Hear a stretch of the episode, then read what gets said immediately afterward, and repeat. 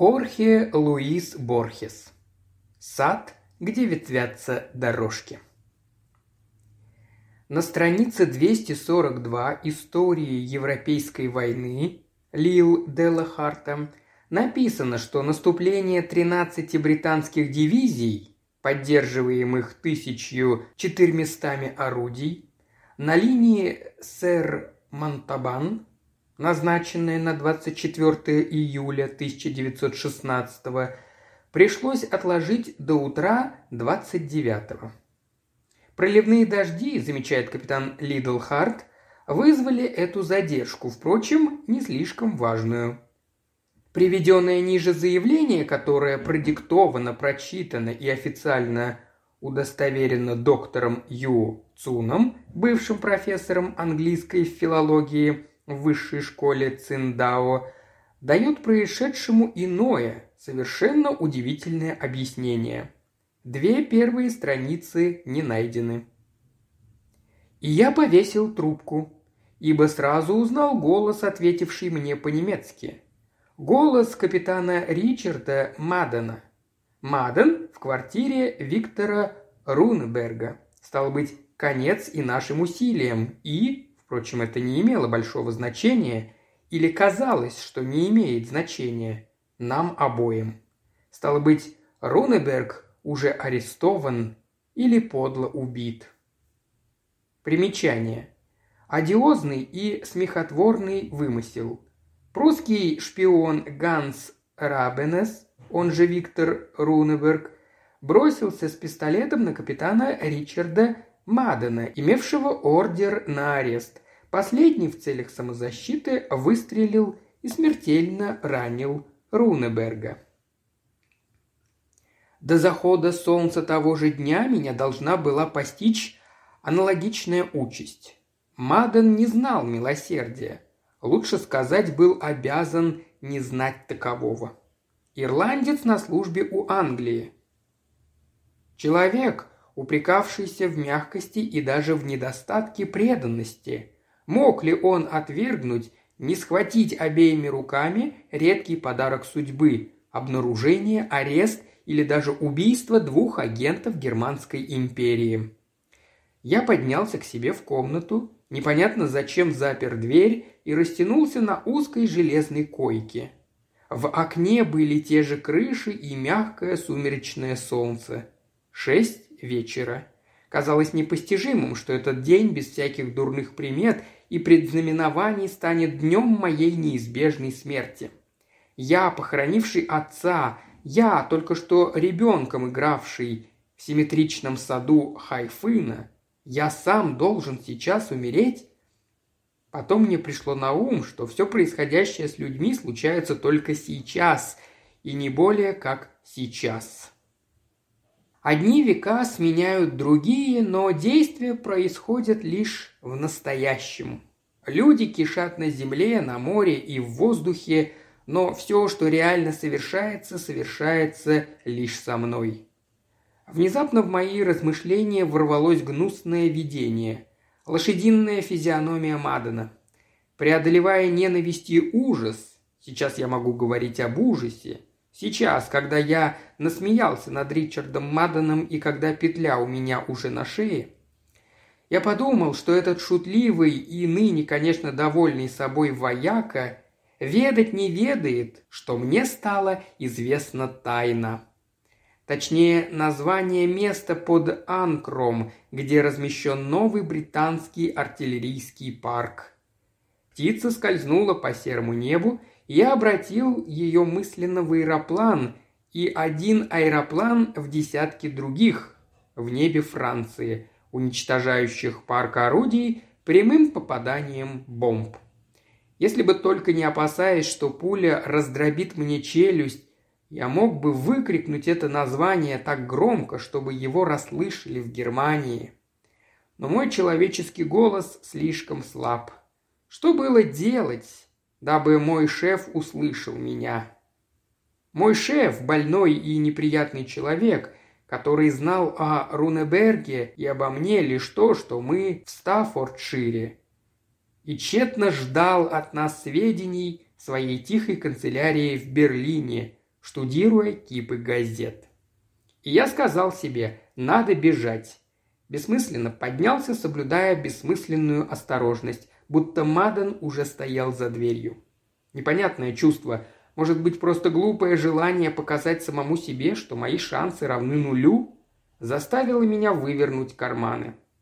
Я увидел то, что заведомо должен был увидеть. Североамериканские часы, никелевую цепочку и квадратную монету, компрометирующую связку более ненужных ключей от квартиры Рунеберга, записную книжку, письмо, которое я хотел тут же уничтожить, но не уничтожил, фальшивый паспорт, одну крону, два шиллинга и несколько пенсов, красно-синий карандаш, носовой платок, револьвер с одной пулей.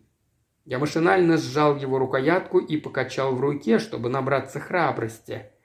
Невольно подумалось, что выстрел прогремит на весь дом. План действий созрел через десять минут. Телефонная книга назвала мне имя единственного человека, способного передать мои сведения по назначению. Он жил в пригороде Фентона в получасе езды от железной дороги. Я по своей природе труслив. Теперь мне можно сказать об этом. Теперь, когда уже осуществлен мой план, который никто не назовет рискованным. Да, его осуществление было странным делом. Я свершил это не ради Германии, нет. Мне безразлично варварское государство, вынудившее меня заняться подлым шпионажем. И помимо всего, я знаю в Англии человека, скромного человека, который значит для меня не меньше, чем Гетте. Я это свершил потому, что чувствовал. Шеф презирает людей моей расы, моих бесчисленных предков, сопряженных во мне. Я хотел доказать ему, что желтый может спасти его армию. Кроме того, мне надо было бежать от Мадена. Моя дверь в любую минуту могла задрожать от его кулаков и голоса. Я тихо оделся, кивнул себе на прощание в зеркало, спустился вниз, оглядел спокойную улицу и вышел наружу. Вокзал находился неподалеку, но я предпочел экипаж. Считал, что так меньше опасности быть узнанным, ибо на безлюдной улице чувствовал себя страшно заметным и уязвимым. Помню, что попросил возницу остановиться, не доезжая до центрального входа. Сошел с нарочитой тягостной неспешностью. Я ехал до местечка Эшгроу, но билет взял до более далекой станции. Поезд отходил через считанные минуты, в 8.50. Я заторопился. Следующий будет лишь в 9.30. На перроне людей почти не было. Я прошел ряд вагонов. Помню, видел там земледельцев, женщину в трауре, юношу, погруженного в чтение аналов. Тацита. Солдата, раненого и счастливого. Вагоны, наконец, тронулись. Человек, которого я узнал, бежал за поездом до конца перрона. Это был капитан Ричард Мадден, подавленный, дрожащий. Я съежился на диване, подальше от окна, от опасности. Скоро моя подавленность сменилась едва ли не злорадством. Я сказал себе, что дуэль началась, но я, шутя, отвел первый удар, хотя бы на 40 минут, хотя бы по воле случая, отбил атаку моего противника. Я внушал себе, что эта скромная победа является прообразом большой победы.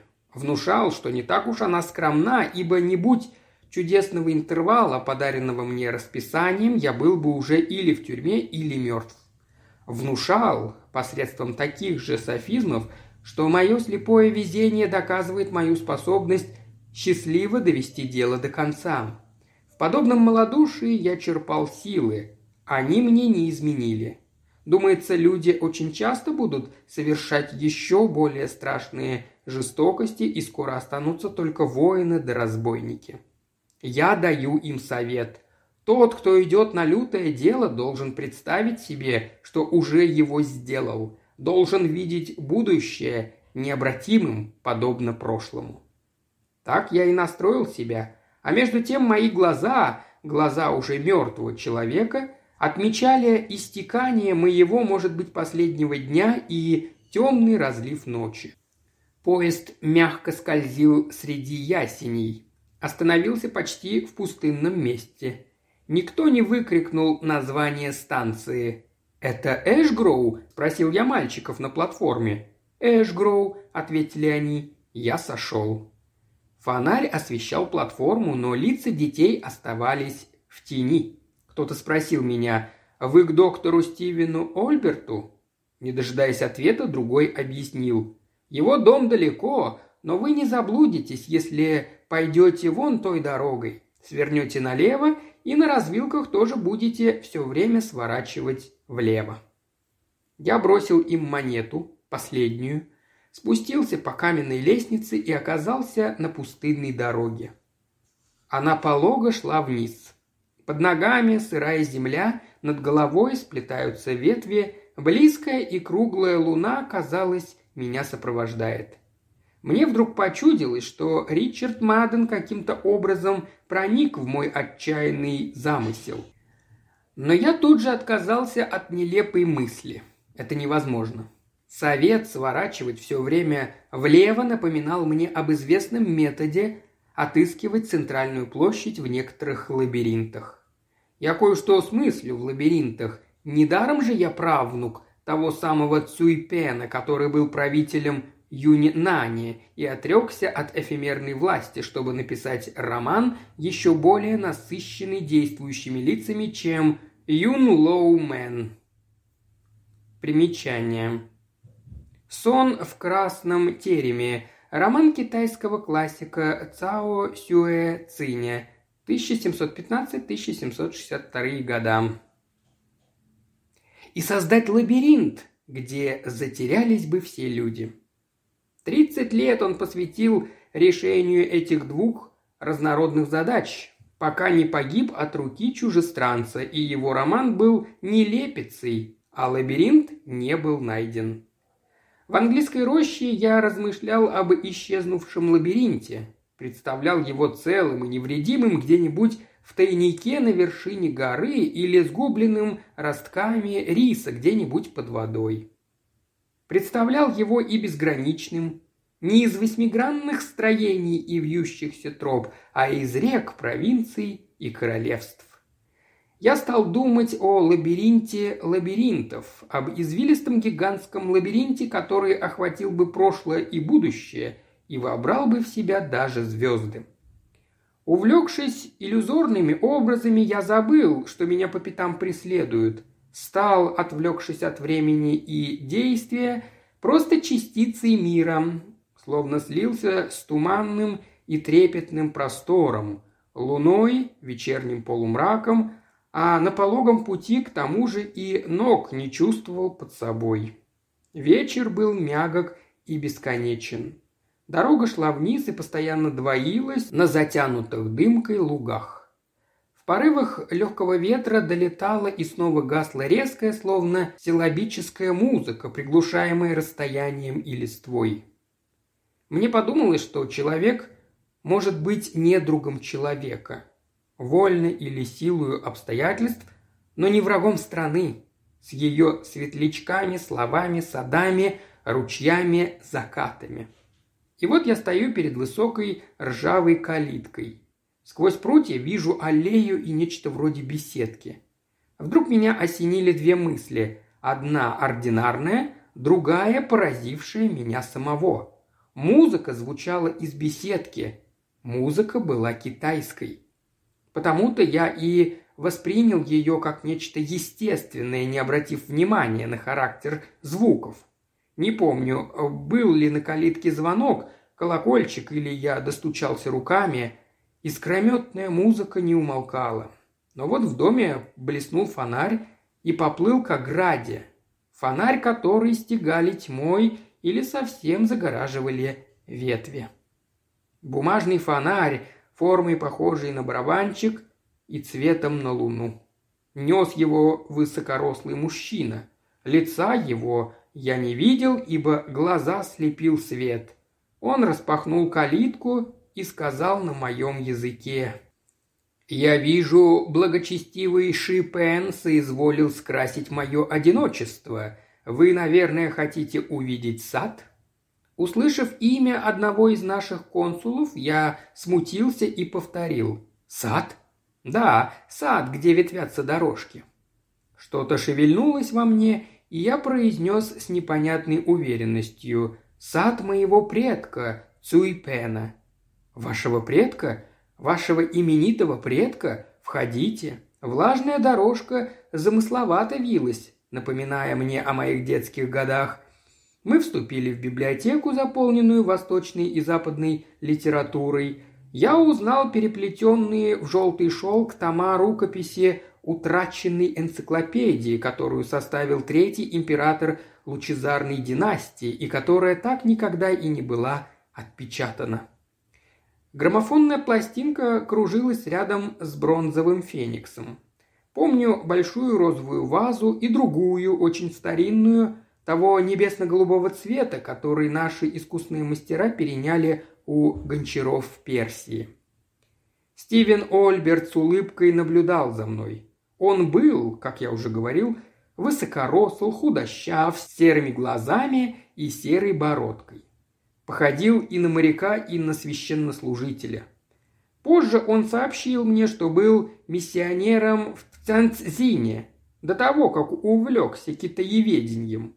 Мы сели, я на длинную низкую софу, он возле окна под круглыми стенными часами. По моим расчетам, преследовавший меня Ричард Мадлен должен был появиться не ранее, как через час. Сжигать корабли мне пока не стоило. «Да, удивительная судьба Цуйпена», — сказал Стивен Ольберт. Правитель своей родной провинции, мудрый астролог и звездочет, любитель толковать канонические книги, шахматист, известный поэт и каллиграф, он пожертвовал всем, чтобы сделать книгу и лабиринт. Он отказался от радости тирании и добродетельства любви, и чревоугодия, и даже от своей учености, и на 30 лет уединился в павильоне истого одиночества. После его смерти наследники нашли одни лишь беспорядочные рукописи. Семья, как вы, может быть, слышали, захотела предать их огню, но его душеприказчик-монах, то ли даосист, то ли буддист, настоял на опубликовании. «Мы из рода Цуйпена», — заметил я, — «до сих пор проклинаем монаха. Опубликование было несусветной глупостью. Эта книга – абсурдное скопище противоречивых набросков. Я ее как-то листал. В третьей главе герой умирает, в четвертой живет и здравствует. Что касается другого увлечения Цуйпена, его лабиринт. «Лабиринт здесь!» – сказал Ольберт, указав на высокое лакированное бюро. «Лабиринт из слоновой кости!» – воскликнул я. «Крохотный лабиринт!» «Лабиринт символов!» – прервал он. «Невидимый лабиринт времени!» Мне, варвару-англичанину, довелось раскрыть этот простой секрет. По прошествии ста лет всех подробностей нам не восстановить, но и вообразить то, что было, несложно. Цуйпен, наверное, сначала сказал «Я удаляюсь писать книгу», а потом «Я удаляюсь создавать лабиринт». Все думали, что речь идет о двух вещах. Никто не догадался, что лабиринт и книга одно и то же. Павильон истого одиночества возвышался в центре сада, видимо, очень сложно построенного. Это и заставило людей думать, будто лабиринт материален. Цуйпен умер, и никто в его огромных владениях не нашел лабиринта. Запутанность романа мне подсказала, что это и есть лабиринт. Два обстоятельства вывели меня на правильный путь. Первое.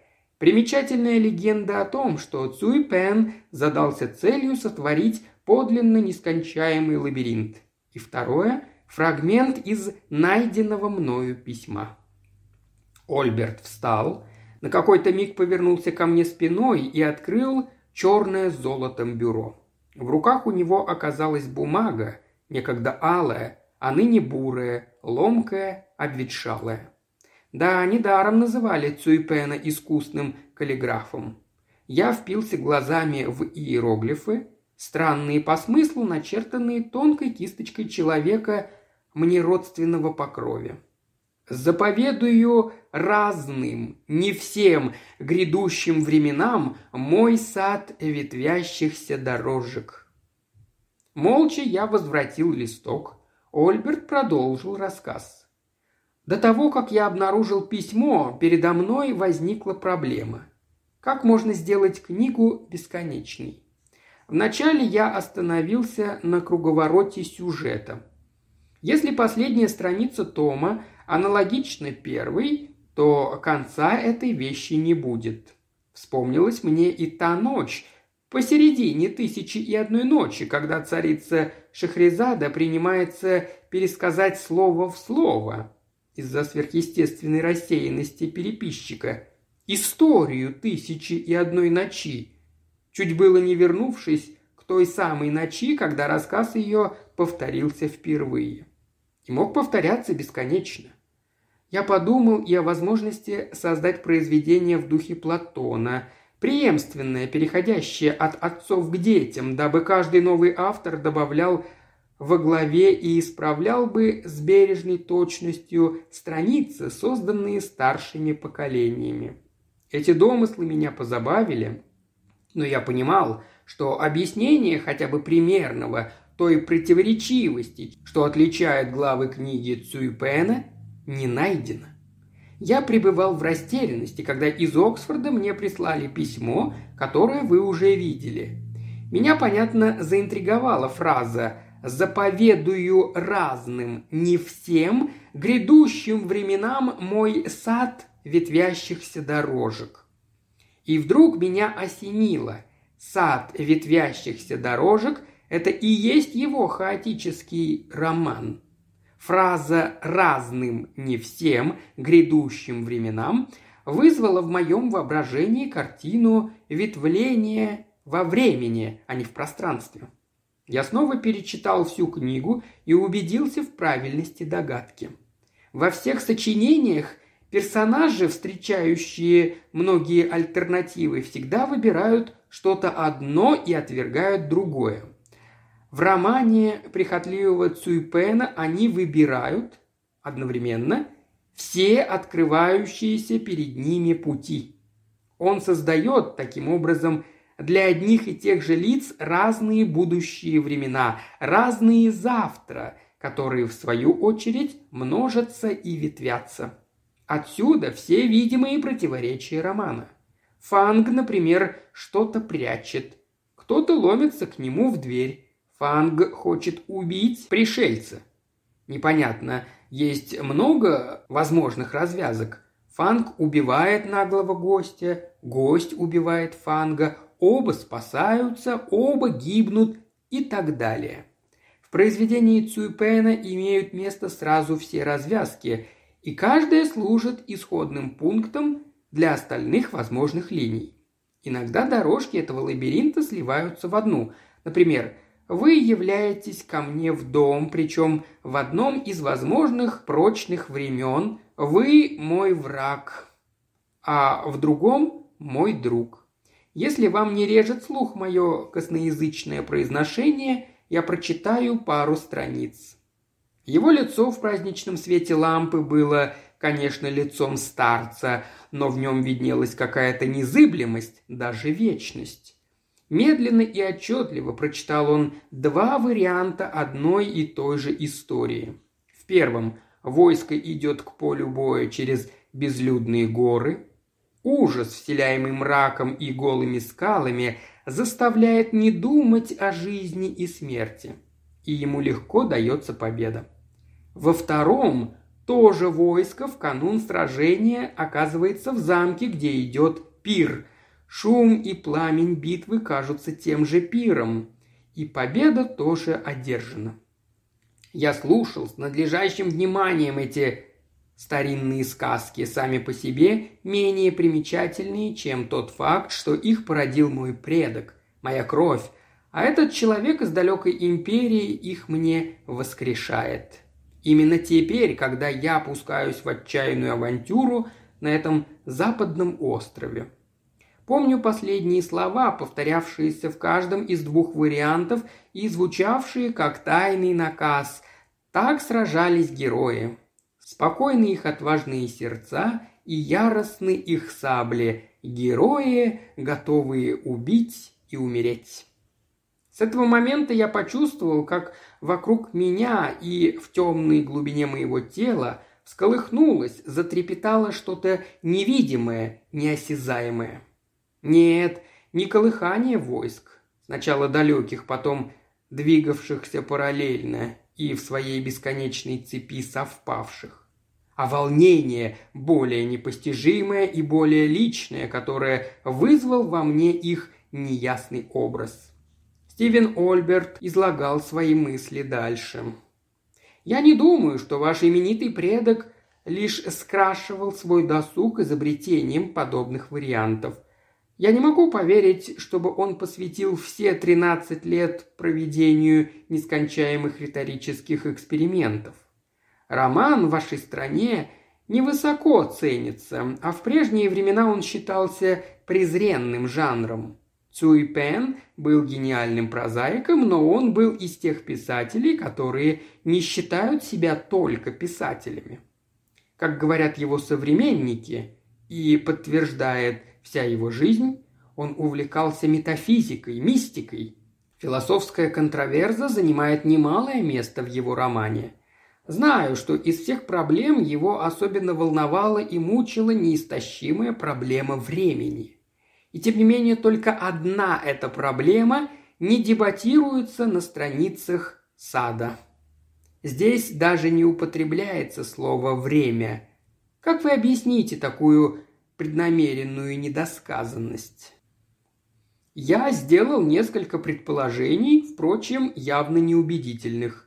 Мы обсудили их, и, наконец, Стивен Ольберт сказал, «Какое слово не произносится в тексте загадки, если загадано слово «шахматы»?» Я, недолго думая, отвечал, «Шахматы?» «Верно», — сказал Ольберт. «Сад ветвящихся дорожек, это гигантская загадка или притча, где задуманный предмет – время.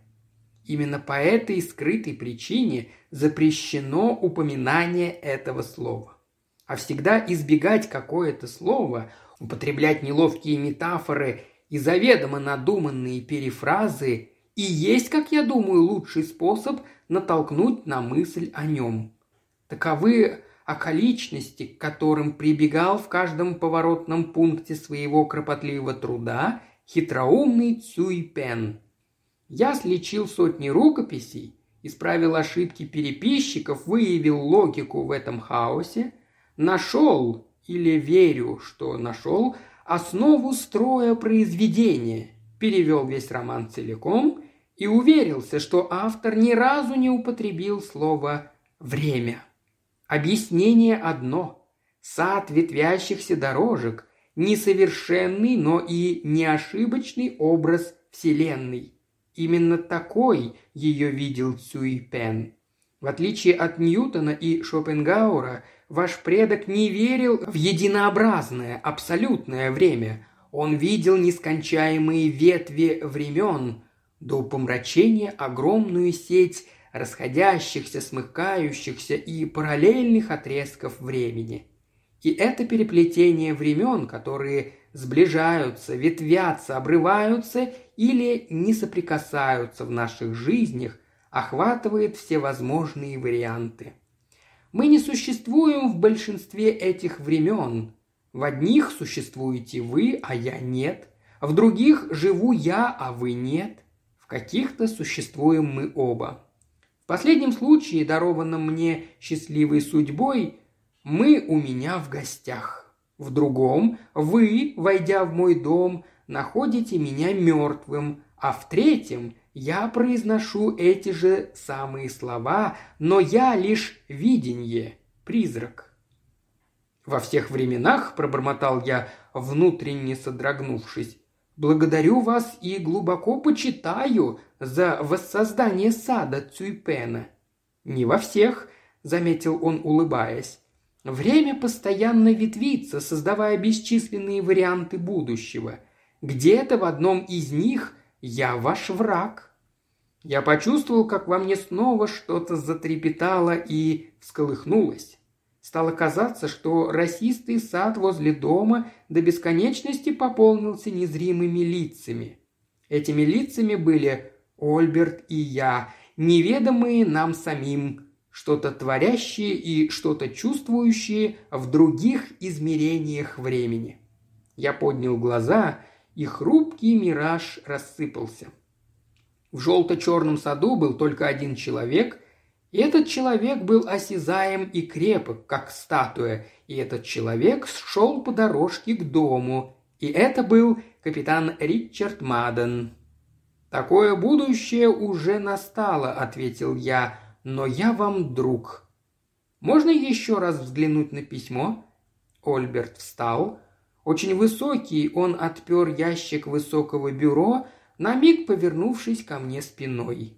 Я уже сжимал револьвер. Выстрелил, точно прицелившись. Ольберт упал без единого стона. Сразу.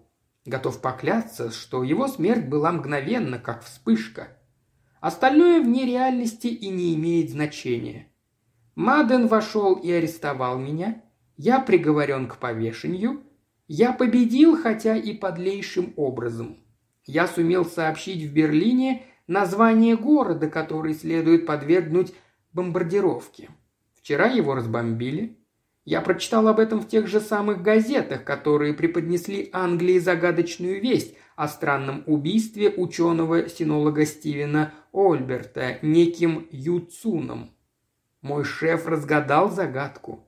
Он знает, что я должен был сообщить сквозь громы войны о французском городе под названием Ольбер, и что у меня не было иного выхода, как убить человека, чье имя пишется так же. Но он не знает и никому не узнать о моей безмятежной скорби и отчаянии.